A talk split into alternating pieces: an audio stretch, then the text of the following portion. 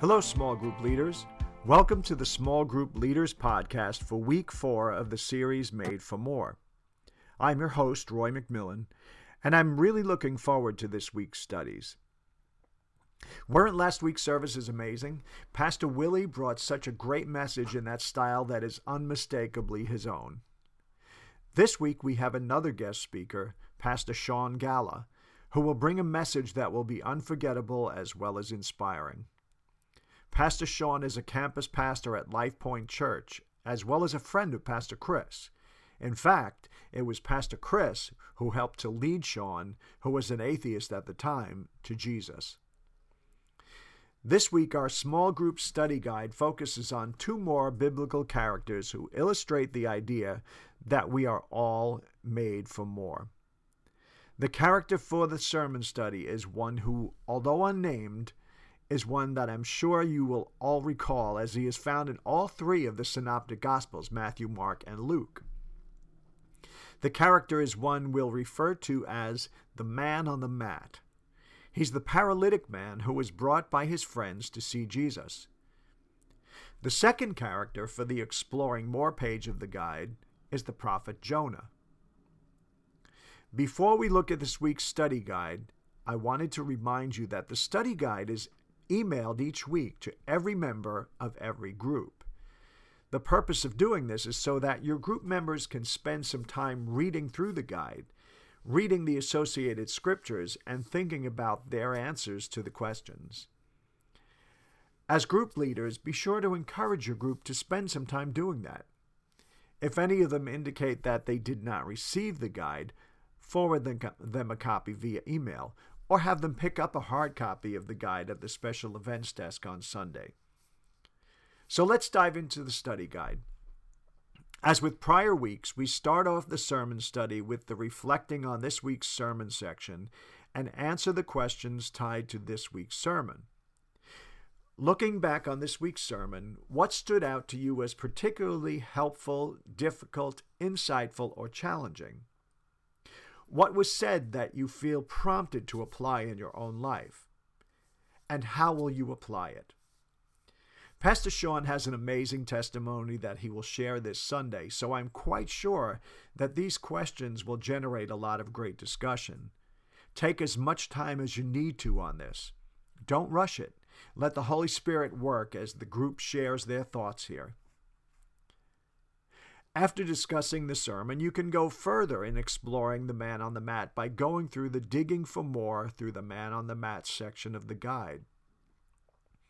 The account of the story of the man on the mat that we will be focusing on is in the Gospel of Mark. Have someone in your group read Mark chapter 2, verses 1 to 12. As we head into Easter this year, we're being challenged as a body to reach one more to think about those people in our lives who are close to us but far from Jesus. Then we're being challenged to invite them to come and see so that they can learn that they are made for more. In his sermon, Pastor Sean will be touching on three things that this passage reveals, three things that are needed as we take up this challenge. We need to bear some burdens, break some rules, and watch God work. The questions as we dig for more in this story are based on these three things. The first set of questions focuses on the idea that we need to bear some burdens. We need to have hearts of compassion. In the story of the paralytic man, the man on the mat, it was his friends whose compassion led them to take up his burden. They had faith that Jesus could heal their friend, and so they literally bore his burden as they carried him on his mat in order to bring him to Jesus. They had hearts filled with compassion for this man who was close to them, but because of his condition was far from Jesus and unable to get to him on his own. The friends of the man on the mat physically took up the burden of their friend by carrying him to Jesus. The question here asks us to reflect on those in our lives who are close to us but far from Jesus. Think about the burdens that those people might bear, and then answer the question What are the burdens that you can help them bear?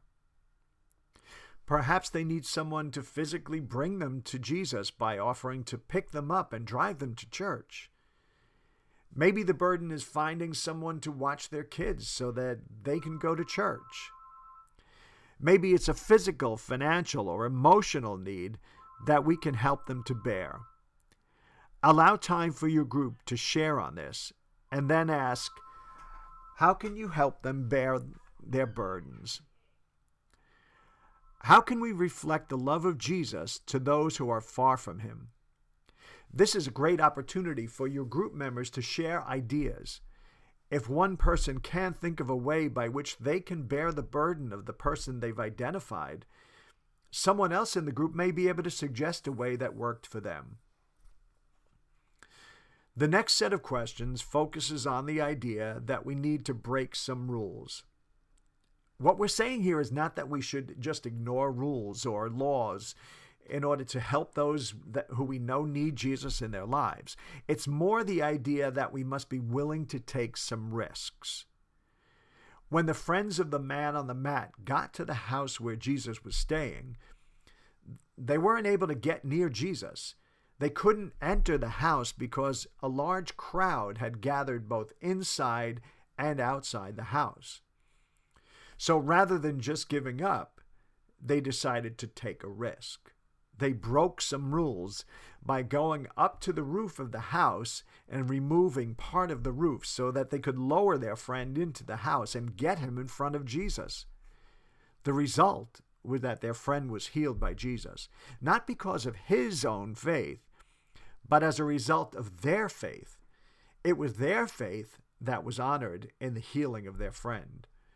The risk that they took was a risk worth taking.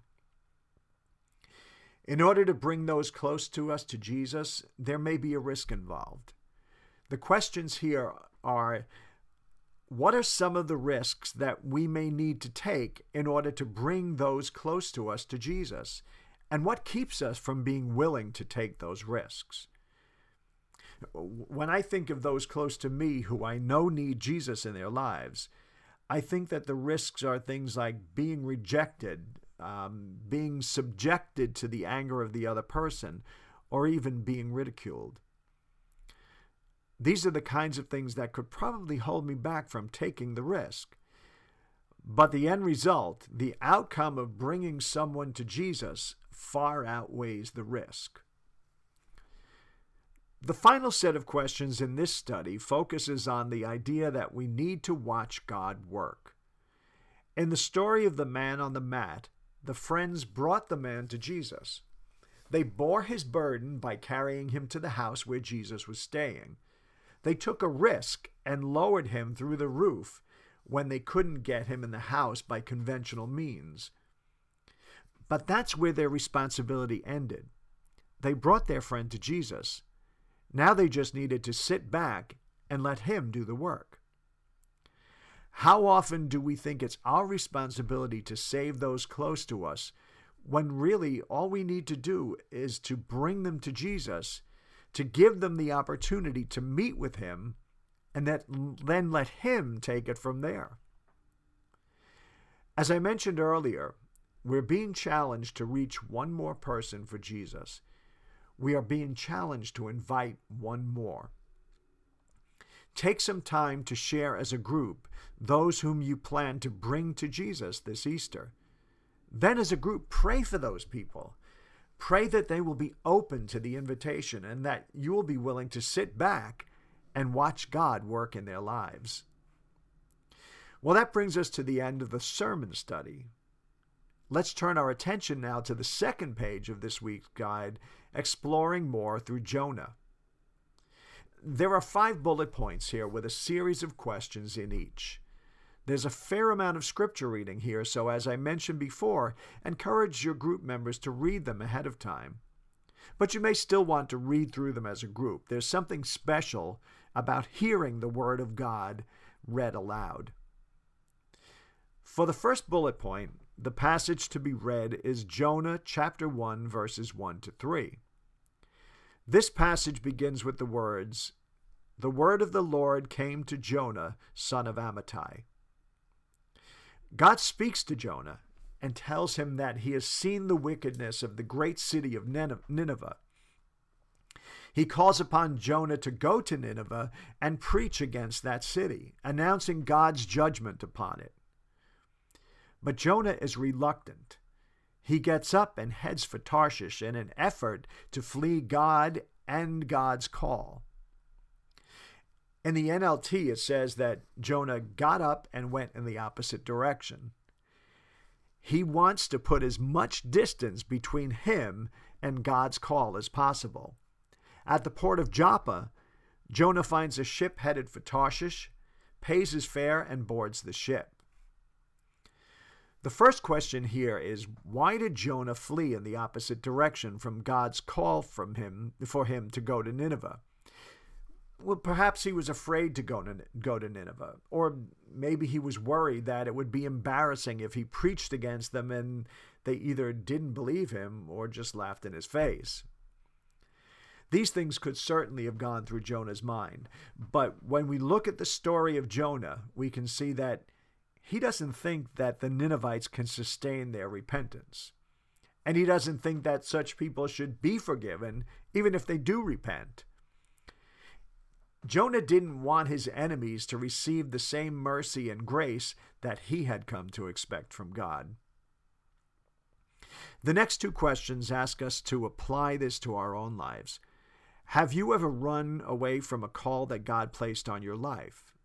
If so, how and why did you flee from that call? As your group shares on this, encourage them and thank them for their willingness to share and be vulnerable about what could be difficult for them to share. For the next bullet point, the passage to be read is Jonah chapter 1, verses 4 to 17. In this passage, we see that as Jonah tried to flee from God and from the purpose that God had for him, God sent a raging storm and a large fish to stop Jonah and get his attention.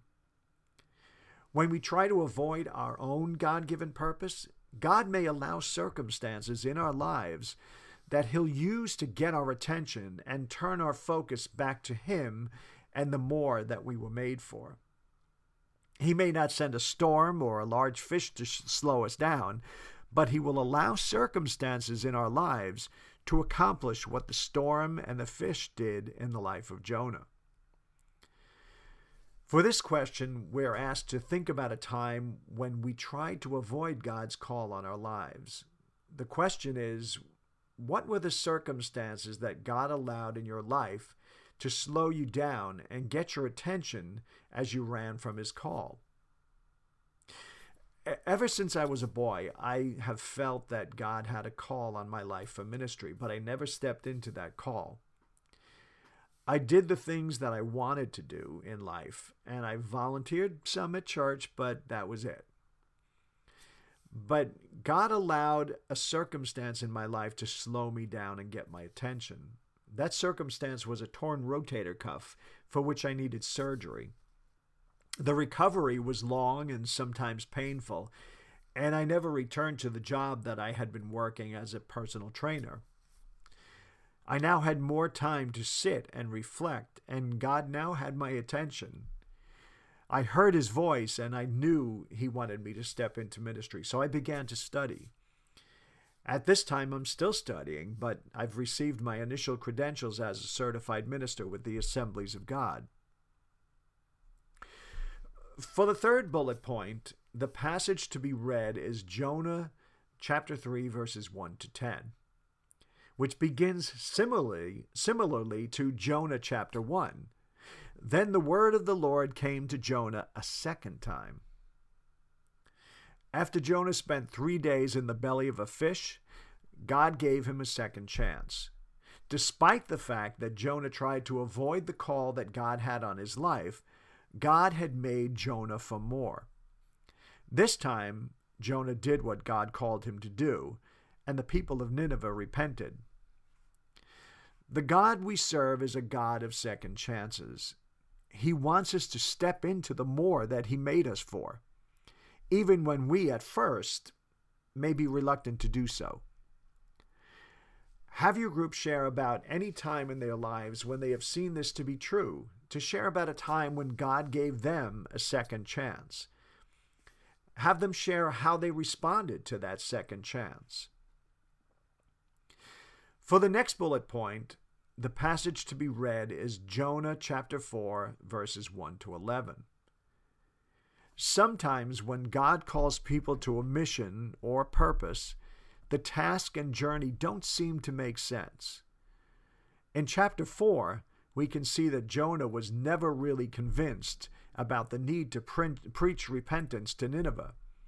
When the Ninevites repented, he reacted with anger.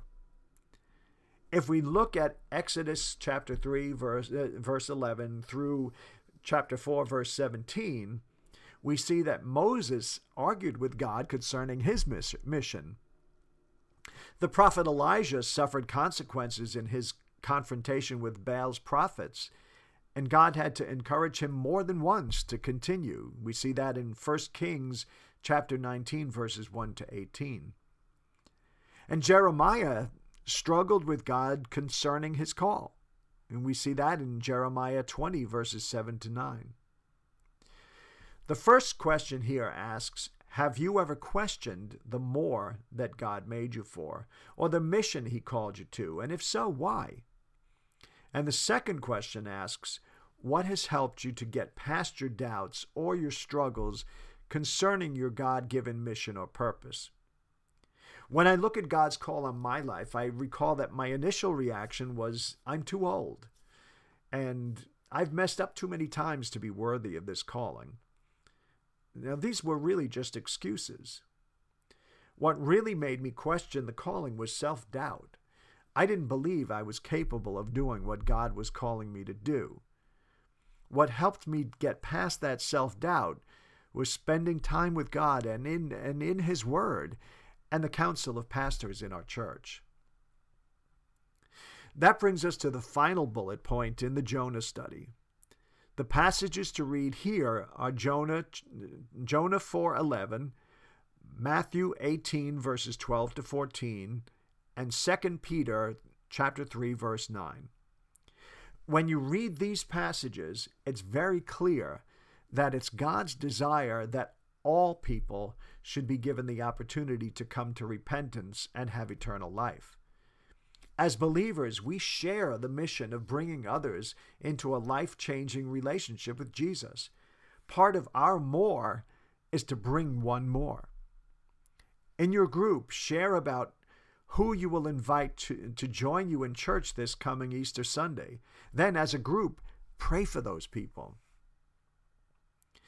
This Sunday, there will be a push to invite people to our Easter Sunday services. We will be challenged to bring one more to meet Jesus. One of the biblical purposes for small groups is evangelism. We need to partner with the church in helping to bring others to Jesus. As a group leader, challenge the members of your group to take the materials being distributed at church and invite people to Evangel. Well, that's it for this week. Father God, I thank you for all that you're doing in the body of at Evangel and in our small groups. I thank you for the vision of our leaders and for the leadership that they bring. Lord, help us to accept this challenge to bring one more to your Son Jesus. As we think about who we will invite on Easter, I ask that you begin to prepare the hearts of those people to hear the good news that comes from a relationship with Jesus. I pray that in all that we do and all that we say, you will be glorified. In Jesus' name, amen. Have a great week and a great time in groups. Thanks for all you do. God bless.